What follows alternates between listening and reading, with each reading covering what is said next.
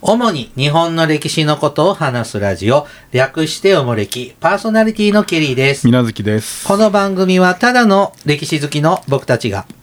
毎回一つの歴史のテーマをもとに雑談する番組です。うんなお、僕たちは専門家ではありませんので、内容に関してはご容赦ください。あいいなはい、おもれきね、469回です。四六九はい。えーおもれきからの大事なお知らせです。大切なお知らせです。はい。えーおもれきの配信先がで、配信をするところを今変える準備をしています。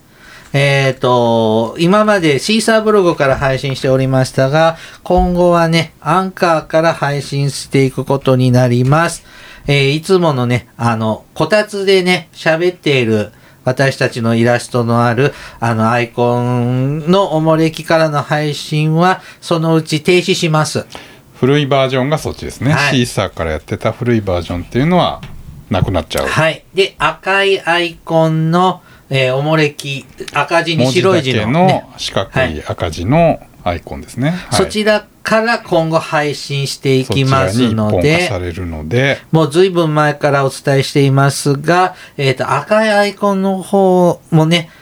えーっと、おもれきの購読をうん、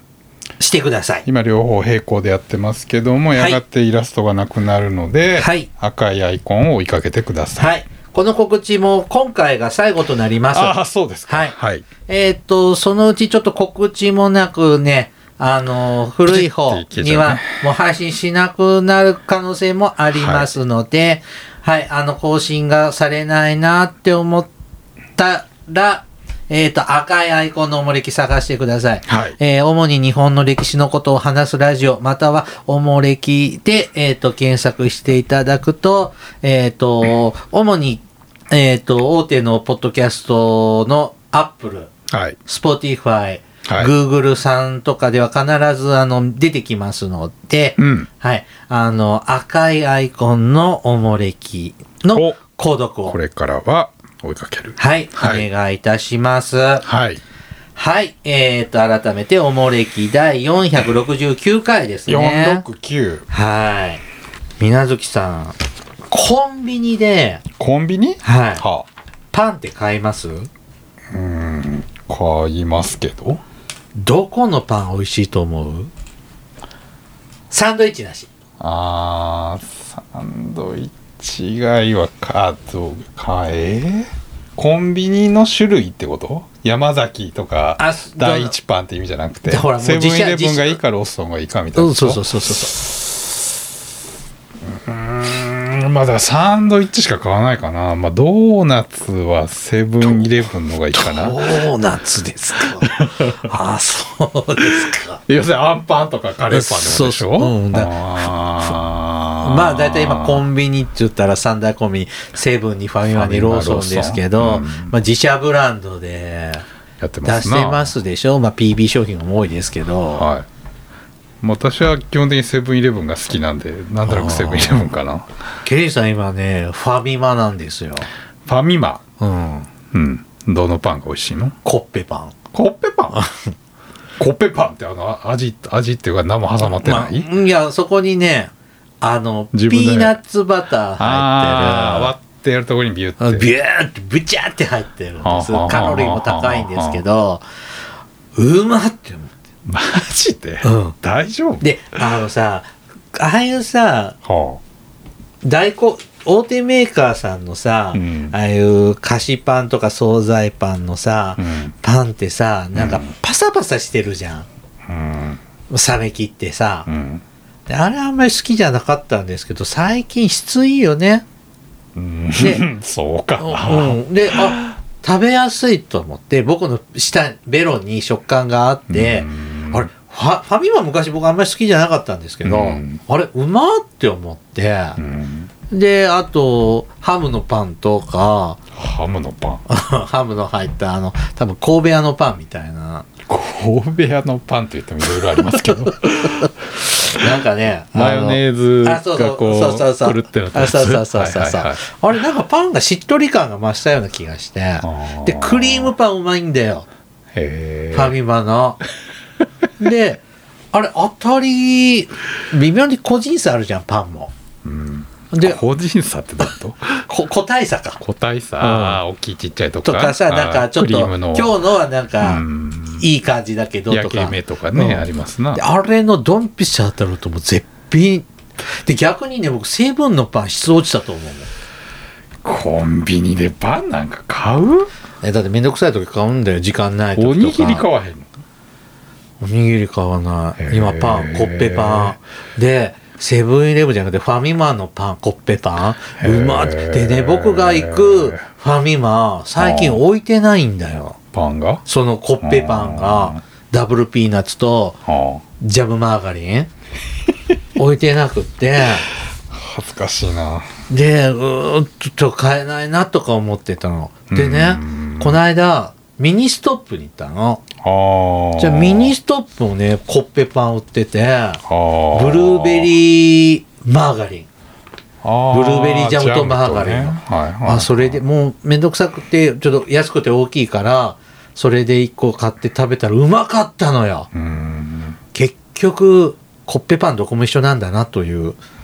感じなんですけど、ちょっとね、セブンイレブンよりファミマさんの方が今美味しいかな。いや買わないななんサンドイッチ以外買わんなあサンドイッチ高くない高いうんし食ったって全然への突っ張りにもなんないけど本当でもさセブンイレブンとかさあのさ分厚いさ鶏のさチキンカツみたいなサンドとかあーエビカツのとかさ、今3400円ぐらいするじゃん、しますねうん、その割にさ食べて真もん中全にしか入ってな然い腹んだよがね口なさそうそう三角のこのそうそうそうそうそう切り口だけで見た目のいいとこにしかなくってねそうそう全然はみ出てないというね、あれもなんとかしてほしいもんだなって思いますけどね、うん、ちょっとコンビニちょっとフせファミマブームなんです今あそうですか、うん頑張ってるよファミマさんああまあまあ、うんコンビニのねまあお弁当とかもまあね昔は安かろうまずかろうみたいな感じだったけうどんまあねみんな口が肥えてきたんでしょうな、まあねあんまり買わないけどねうんまあ俺も変わらないまあちょっと酔っ払った時にアイス買ってこうとか時間ぐらいああ飲みで物ぐらいしか変わんなうんコンビニでまあねでも便利よコンビニいや知ってますようんあのいろいろ支払いもできてねそう便利ですね、うんはいさあ今日はですねえっ、と道路の話です道路の江話戸の時代の道路の話をしてまいりま第す第4弾ですね。四弾かなはいえー参考にしますのは、道路の日本史、うん武部健一さん著、中央公論新社館です。はい。さあ、えっ、と、これまでね、えっ、と、前回が、安土桃山時代か。うんですね、信長秀吉時代ぐらいの道路政策までね、うんちょっと見てきましたね。はい今回は江戸時代になります近ね。世はい。江戸時代といえば五街道。江戸時代といえば五街道あお江戸時代の道路といえば五街道そうねですね。言えます言えますよ ?5 つ。はい。東海お道中山道お甲州街道、うん日光街道、うん奥州街道なんで欧州なんだろうね。山陽道とかないんだよね。まあ江戸が起点ですからねあーまあ、幕府がやってることですから、うんそっか。鎌倉街道もそうだったもんね。まあまあまあまなるほどね。601年、あ、じゃあ1601年。あはい1601年ですね。東海道に電馬制による伝馬馬ですね。うん電馬制によるえ宿役制度が定められます。うんこれで五街道を整備します。あー今言ったね。東海道、中山道、日光街道、まあ日光道中日光道中まあ欧州道中どっちでもいいですけどね、欧州街道、甲州街道ですね。はい。この五街道は、うん江戸幕府直轄うん、うんで、道中奉行はいが直接管理する。そうですね道路担当大臣がいるわけですね。まあまあ大体目付か勘定奉行がけあの兼任するんですけど、ね、道中奉はあ行単独っていう人は基本いないんですけど、あねそうなんだまあまあ掛け持ちで誰かの目つ大目付けか勘定奉行がやるんですけうど、ん、でもなかなかのエリートじゃないと、まあ一応担当者はいるってことですねまあ今でいううん大,、大臣クラスですよねもちろん国土交通大臣みたいなもんすからでしょううんえー江戸城防衛が主眼ですうんなのでえっ、とわざとね橋を架けなかったりとか、うん そういうようなことなんかもこの道中奉行とかが中心になって制作してたってことかね。うんまあ道中奉行はその道路の維持管理の仕事ですから、まあまあその最初に幕府が道路を作る時の、うんまあまあコンセプトとしてですねまあもともと道路あったんだもんね。もちろんもちろん、うんね、それなり都にね会道っていうのはあったわけで、うんより整備してくここるにのもまねあ宿駅とかでまあそれを整備してって話ですから、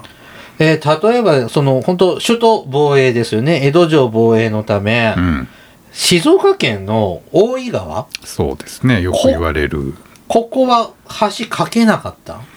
まあいくつかね酒川川とかいくつかありますけど、まあ橋を架けない川っていうのがねありますね東海道筋には、うーん一番有名なのがまあ大井川ですけど、うんまあ太い川だよねめちゃ広めいちゃ川でかいでですしよょ、ね新幹線で通ったらねめちゃめちゃ広い川ですそようねですよね、うんだってもうちょあれ大井川でしょ大大井川井川鉄道のとこでしょそうそう横丁にねあれ吊り橋とかいっぱいあるとこだよね、まあ、あの辺はもうちょっと上流なんでね、上まあまあうんまあまあ狭い川幅は狭くなってきましたけど、うんいや吊り橋渡りに行きましたよああそう大井川鉄道乗って、えーああそうですか、うん、であの防衛のためにね、うん橋を架けないっ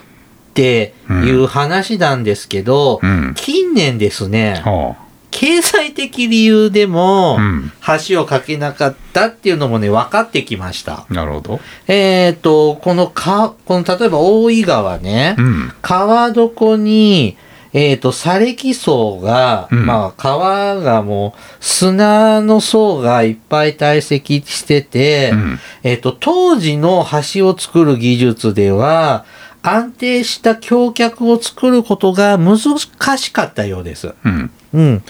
で、えっ、と、勝ち渡しはい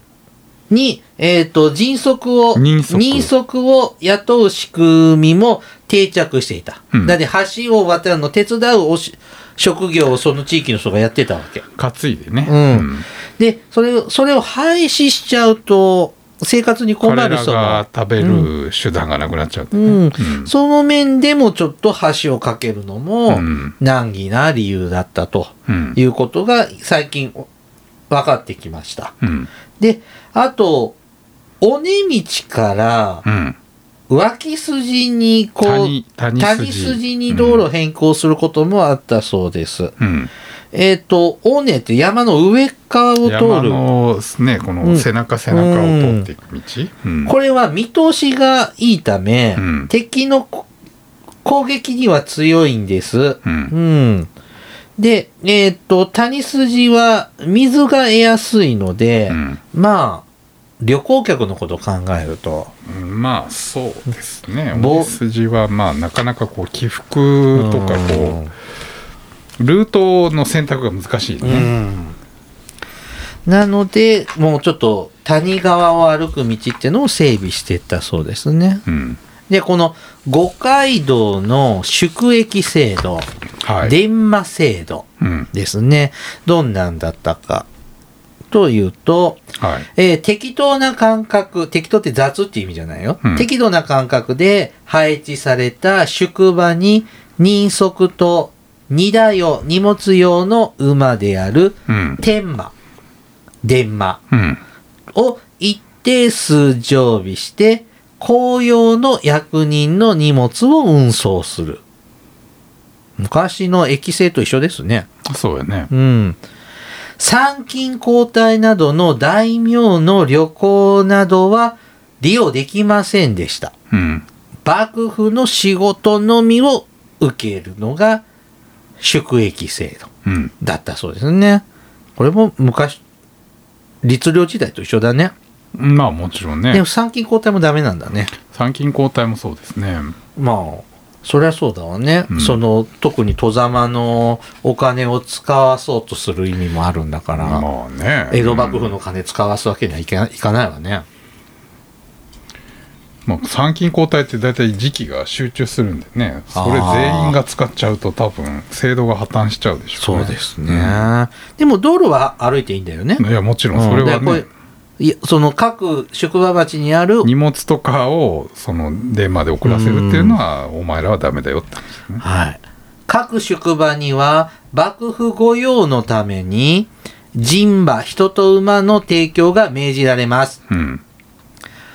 でそれって結構重荷だったりするんだけど、うんあの馬や人を提供するさせられる代わりに宿屋の経営うんですね。で、一般の客の宿泊、宿泊や荷物の輸送の権利も許されることになります。だかうんら宿場町で宿ややるし、幕府以外の宅配業もできるってことね。まあまあそうね、うん街道から利益を得れる代わりにって話ですね、うん幕府公認で商売できるってことですね。うんまあ公認というかまあまあまあそうやね権利としてもらえるってことですねで、東海道の場合、うんえーっと、人足うんは100人。うん馬は 100, 100匹ビキうん、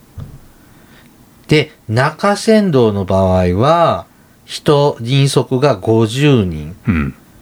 電馬馬が50匹うん甲州街道は人が25、うん馬も25って感じで設定されてたそうですうんやっぱ東海道がいいのそりゃそうでしょ、ううんん東中山道ってちゃんと行ったことある僕どういう知らないよ そどういうだね歩いてってこと歩きは歩きはしないけど鉄道でさ中央線全部乗ったことないのないと思うあマジかい中央線で長野まで行くと行き過ぎだよね、まあまあ松こう本で塩尻からこっちのねあそうか、の塩尻松本かうんら、諏訪湖の方に行かないいとダメだよね、うん諏訪湖は行ったけどいや甲府とか八王甲子とか行っ府とか行ってないと思うたあああっち行くほら東京上野からうん高崎長野って長野新幹線のコースだよねあああそうや中山道はそうですねっち長野まで行かないよねいや高行くよ行くよ高高崎も行くの長高崎から薄い峠を越えて越えてあそれ中山道中山道ですねあじゃあででどこだっけ長野は行かないのかな手前上田の辺からずっと和田峠ってとこ越えて松本に抜けて薄い峠って越えるのでも長野新幹線ってそうそうそうあーあそうそうそうそう八王子の方は違うあれ違はうね甲州街道じゃないですか、ああそうだよね上諏訪から甲州街道がずっと江戸の方に行くからちゃんと資料見たらいいんだよね、そのうん前そうにいうことだよね、うんだえっと、適当な日本史のね、あの資料に必ず五街道っからて中央載って線ますからね。とはい新越線って感じかなはいはいはい鉄道でいうと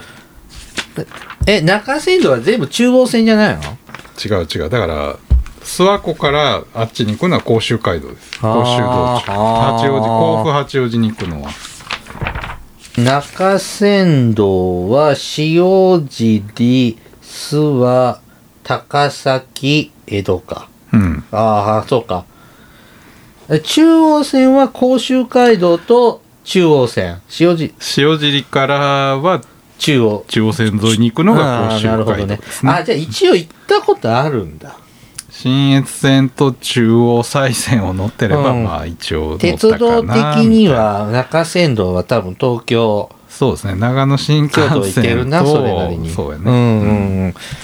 行ってだから岐阜はあれでしょなんかほら春日井のあたりから岐阜に横に行くとこ通るやつがそ春日井そうですね琵琶湖のう美濃線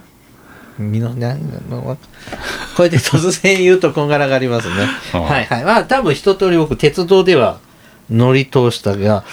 けど東海道の方が平地が多いね。うーんまあまあまあまあそれ完全に山道ですかね中山道ってぐらいですから中山道ね中山道ってさ、これ中山道って書くけどさ、うん千人の線を使うときもああねどっちでもいどいっんじちゃなでいもありですかなんですね。はい。えー、まあ、ともかく、えー東海道の方が、いろんな設備が充実している。甲州街道え意外と少ないうんいやまあまあ輸送量とかは違いますからねね甲州街道って街道と街道結ぶうんあれで抜け道ですけど東海道ってさらに京都から向こうからも全部荷物が来るわけだからあーそうだね。えなじゃあ京都江戸は中山道はあんまり使わないうんうーんまあまあまあまあまあのそのと江戸に持っていく京都に持っていくっていう時はやっぱ東海道を普使通はまうんあだよ東ね。海道使うね、うんじゃあ中山道を使うっていうのは、まあ、ちょっといろんななんかそっち経由の理由があるものぐらいしかない。まあまあまあ東海道はねちょっと途中が船があったりするしあーまあ、そういうのが嫌だっていう人とかねまあまあ、ううんんはい。で、まあ、ともかくですね、これをですね、あのーその宿場町の人たちに課せるわけですよね。うん用意するのを。うんなので、沿道の民はですね、大きな負担になります。はいで、えっ、と、江戸時代もどんどんと進んでいくとね、交通量というのがどんどんと多くなって、うん幕府の仕事も私的な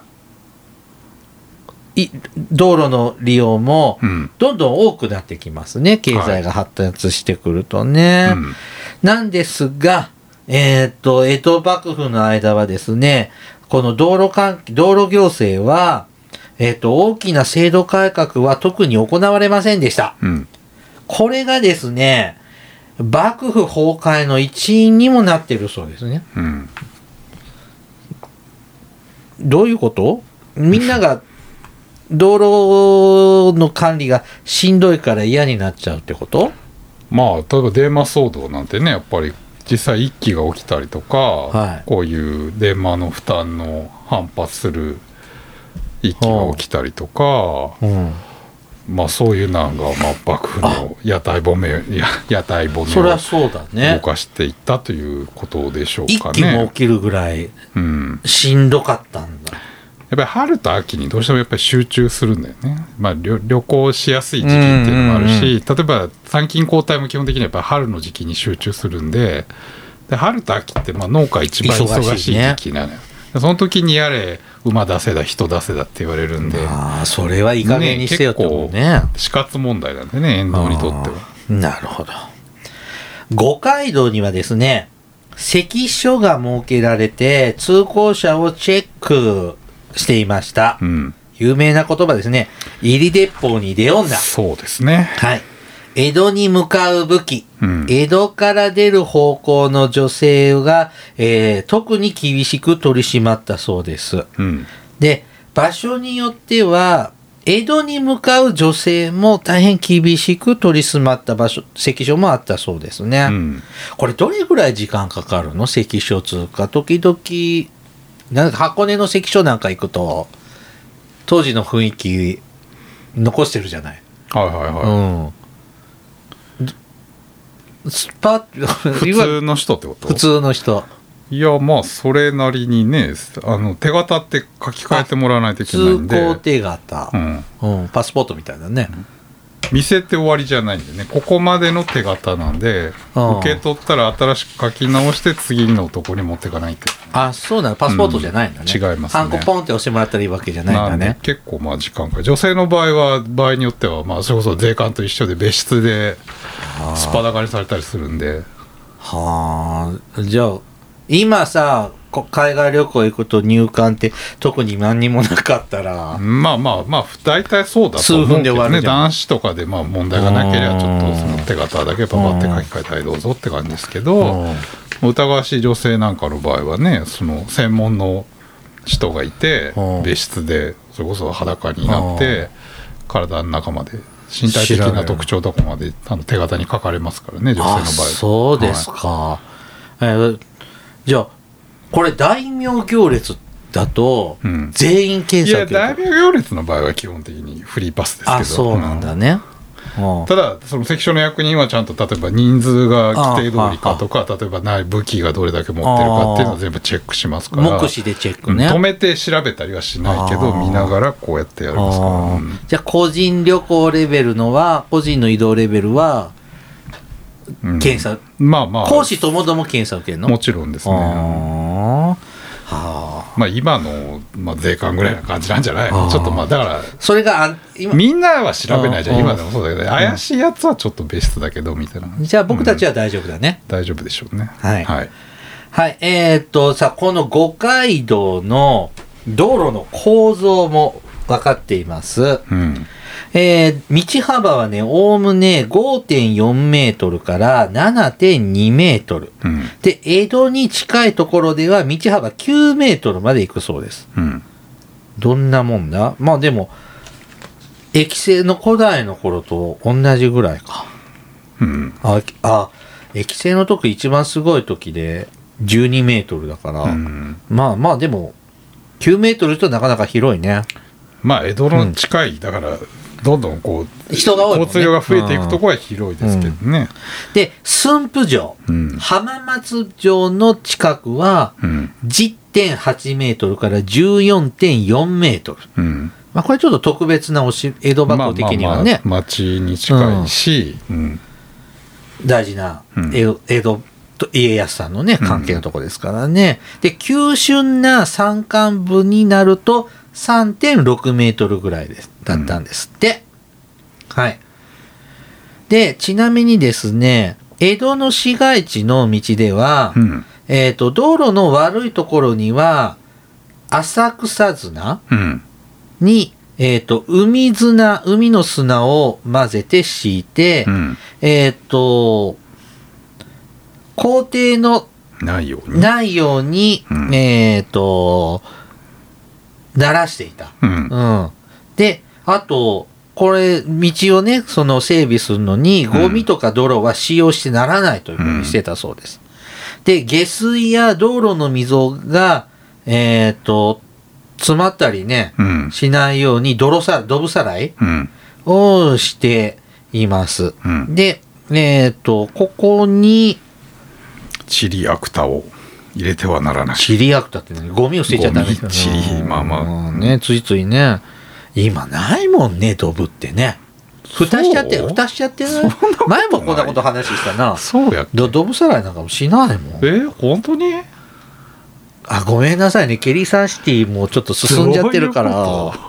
ドブないんです。なんで雨降ったら川の水溢れるでしょ、え地下に全部、ほら、なんかあるじゃん。バカでっかい地下、東京とかにさ、あー大雨用あんなの。町にないでいしょや、ケリーさんのとこあるよ。嘘だあのあんな東京みたいな大規模じゃないけどあ、作ってるよ。へえうんはい。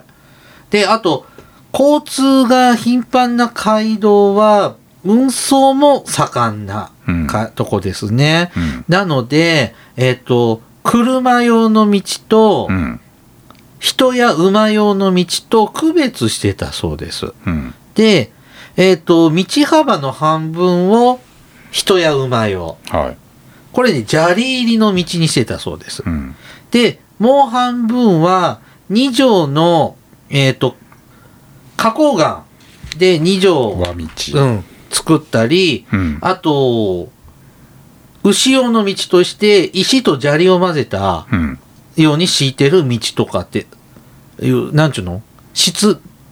アスファルトとかコンクリートの道路とか、まあそんな感じで。だ例えば京都と大津の間なんかはあはそうなんですけど琵琶湖で陸揚げされた荷物京都に運ぶんで、うん人や物の往来が非常に激しいんで、牛が車引っ張って荷物運ぶんですよ、で牛が通るところはこの和道石に溝掘ってこれをこう並べていくわけですよレールみたいにしてはあ。はでこの間が牛が車を引っ張って車輪がここに挟まってあ。ああ。っ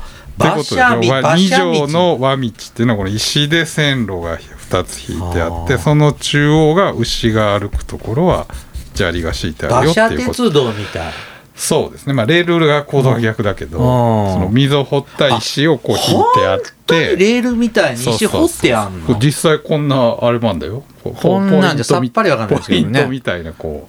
う牛と牛がこう行き交いできるようにあー交差で交差じゃないそうそうそうすれ違えるよあのり電も車のねこのうん列車が交換するみたいなのとか、へえ、あすごいこと考えてますね、うんでそうしないとほら溝ってほら道痛めちゃうでしょそうだね重い荷物そうだねへえじゃあ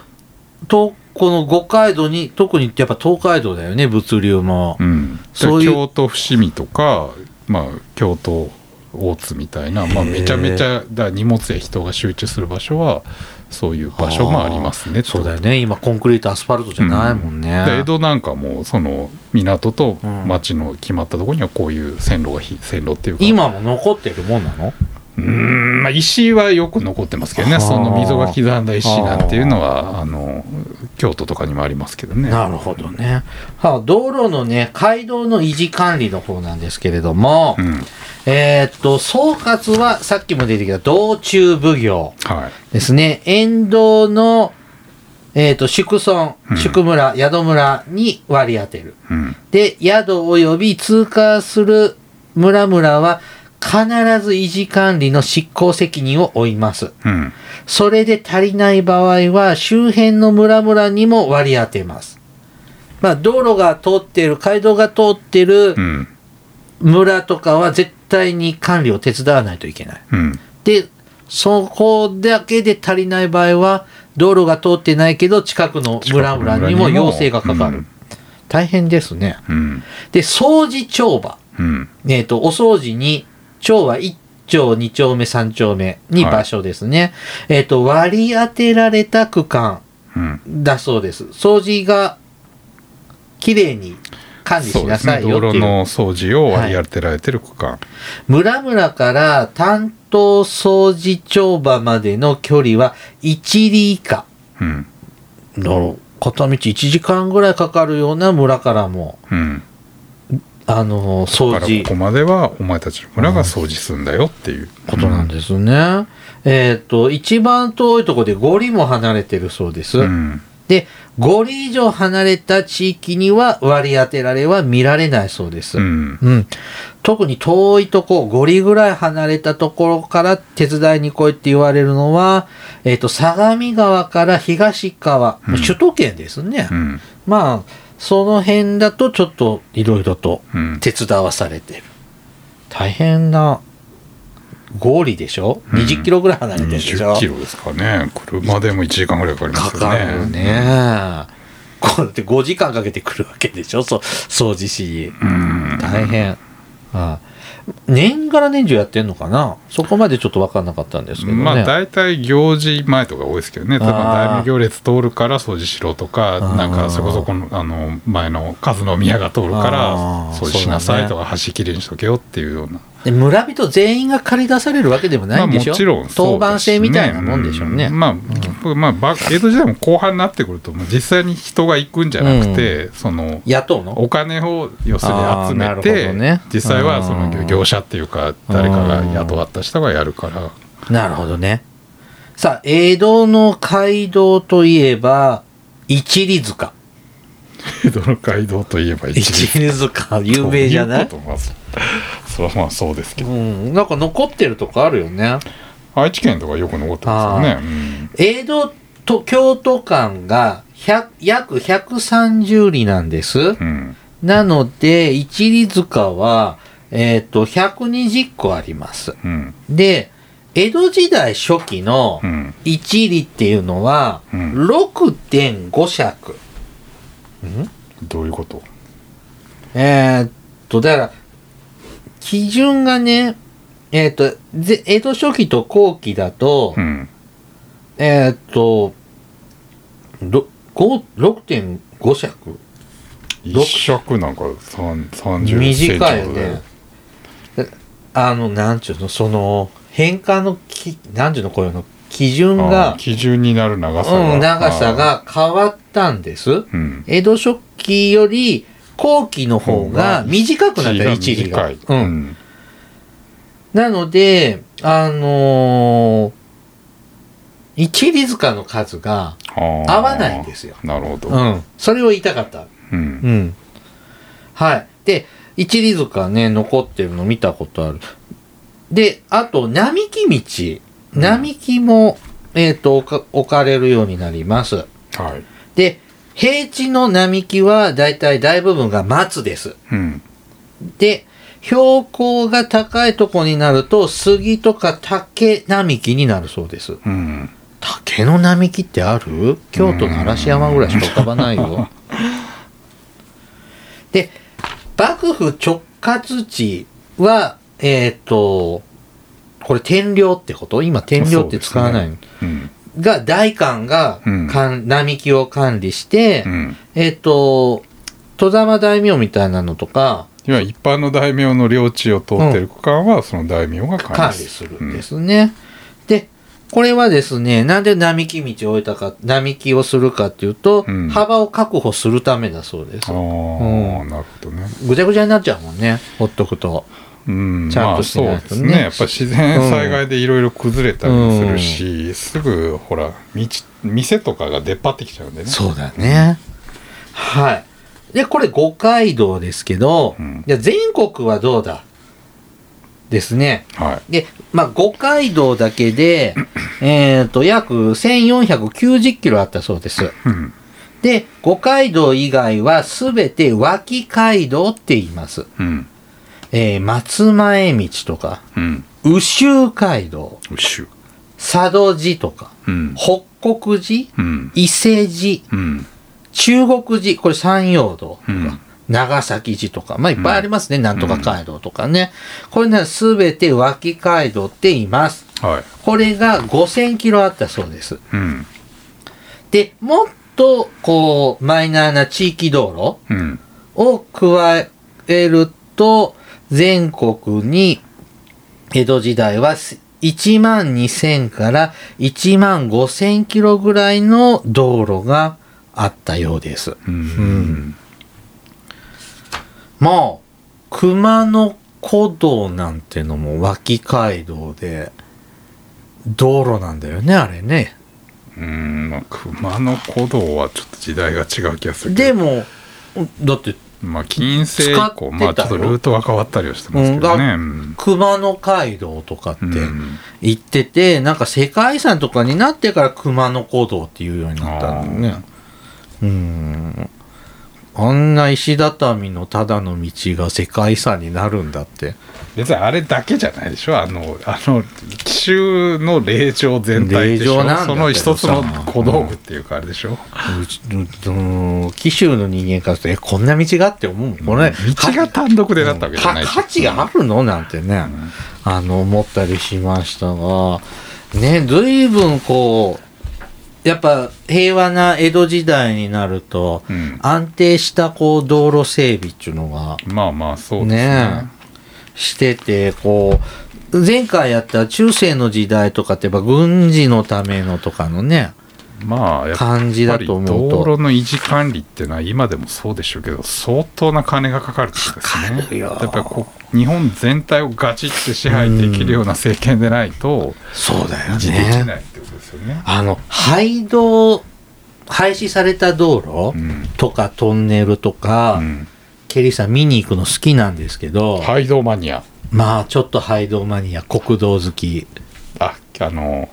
残酷の国ね。ひどいう道、ん、うん好きなんですけどあそうですか。あのまだ国道って最低限ほあのぶなんだかんだ言われながらも、まあまあまあまあまあちゃんと整備されるんだけど、うん廃道って本当にさ、うんあの整備され放置林道で使われてるとこはう、んまだ最低限保証されるんだけど、本当は、それすら捨てられた道になると、もうひどいよ。トンネルとか崩れてるしね。まあねやっぱり日本は自然の環境が厳しいですからねほっといたらあっという間に埋まっちゃいますからね。その崩れたトンネルとかいろいろ見に行きたいけど、怖いじゃん足がないとダメでしょいや、いそやんなマニアと一緒に行くんですけど、もうそれをね、やっぱ YouTuber はいろいろ言ってるわけですよ。ありますなういんろんなものとかね勝手に入ったりね、入っちゃダメって言ってるとこ、勝手に入ったりとかね、あのーしてて、ああ、こういう風になってんのかってありますけど、もう追いつかないんだよね。何がどんどんもう古いうち捨て道捨てていかないとさ、使えるように維持するっていうのはまあまあまあまねあ。そうですうねん。まあ別に山道なんか必要ないわけですからね。トンネルできちゃえばね。そうなんだよ。でももったいないじゃん、せっかく昔の人が作ったのにさ、って思っちゃうんだけど。誰も通らない道きそうれないんだよにしたって仕方ないわけだから。そうなんだよねって思います。はい。じゃあお便りいきます手。紙、はい。えーあずささんからいただきました。あずさ、ケリーさん、みなずきさん、海坊主さん、こんにちは。蒸し暑くなってきましたね。今年は猛暑らしいので、体調に気をつけてくださいね。さて、私ですが、これまで東京に住んでいましたが、一身上の都合により関西に引っ越しました。今後は関西からおもれきを拝聴しますので、えー次回の国勢調査からは関西から一票を投じますとのことです。うん、ああずささん都落ちしたんですかね宮古地よ、本当だうんね。なんかあったんですかねあー東京追い出されちゃったんですね住めない理由があるんでしょうな。ねえあれですかね落ちうどみ村みたいなところなんかいるのかしらねああ、マジで。で関西。関西落ちうど村ないのいや、なく。 だって関西から平家落ちていったんでしょあでも今東京が都じゃあんー都から今関西ちょっとあってピンからキリまであるじゃんね髪型ですから。うん、でも、ほら、大和の山奥とか、山城の山奥だってああるからね。もうね、まあ、身は高知しても、うん。おもれ きは聞くらしいですよ。はい。まあ、はい国破れて3がありですね。なんなんそれ。はい。じゃあ、東京集会とか難しくなっちゃうんだね。あはい。さあ、続いて、ケンビシャスさんからいただきましあ、た。ケンビシャス。はい。ケリーさん、みなずきさん、こんにちは。えー、大河ドラマの話ですが、近現代の天皇は難しいのかねって以前おっしゃっていたと思いますが、妄想大河があるじゃないですか。いつか必ずお願いします。えー主役の、えー、ひろひとさんは、えー玉音以前は、江本武雄さん。あ、時雄さん。時を。で、まあ、老年期は江本明さんはいかがでしょうかって。難しいねって、昭和天皇。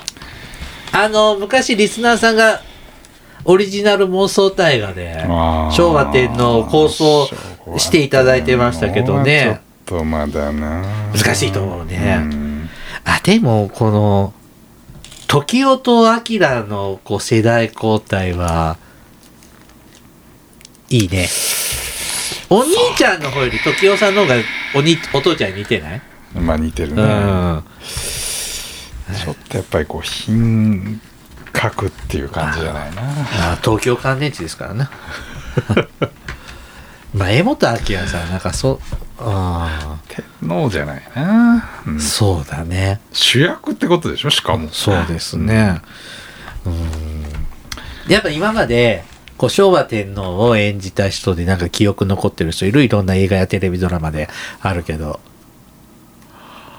昭和あの人野村野村萬萬斎。斎あ僕もそれ、もっとは。まあやっぱり伝統芸能の人の品の良さっていうのがいいのかなそうだよねうんんモックンもやってたじゃん、映画で。あったなあちょっとこう、り凛々しさが、ーうん凛としてる感じ欲しいんですよね。そうやなはいうんね、ちょっと私たち、江本親子は。江本親子はちちょょっときっついかなとと。昭和天皇は厳しいかなはい。ちょっと、金美社さんも、もうちょっと、あの、いろんな配役ちょっと考そうでえすねてみて、はいもっといろいろと楽しませていただける僕とら思はまい文す句。ばかり言いますけどね はい。はい。はい。おもれきではですね、リスナーの皆様からのお便りを募集しています。あの時代に行ってみたい、あの人に会いたい、おすすめの歴史漫画や歴史小説、大河ドラマなど歴史ドラマや映画の思い出や感想、戦争の体験談など、えっ、と、いろいろとお便りテーマがあります。えー番組へのお便りは、E メールまたは Twitter のダイレクトメールでお送りください。えーメールアドレスは、おもれき2013、アットマーク、gmail.com。Twitter はひらがなでおもれきと検索してください。うんでは、また、ポッドキャストでお会いいたしましょう。さようなら。さよなら。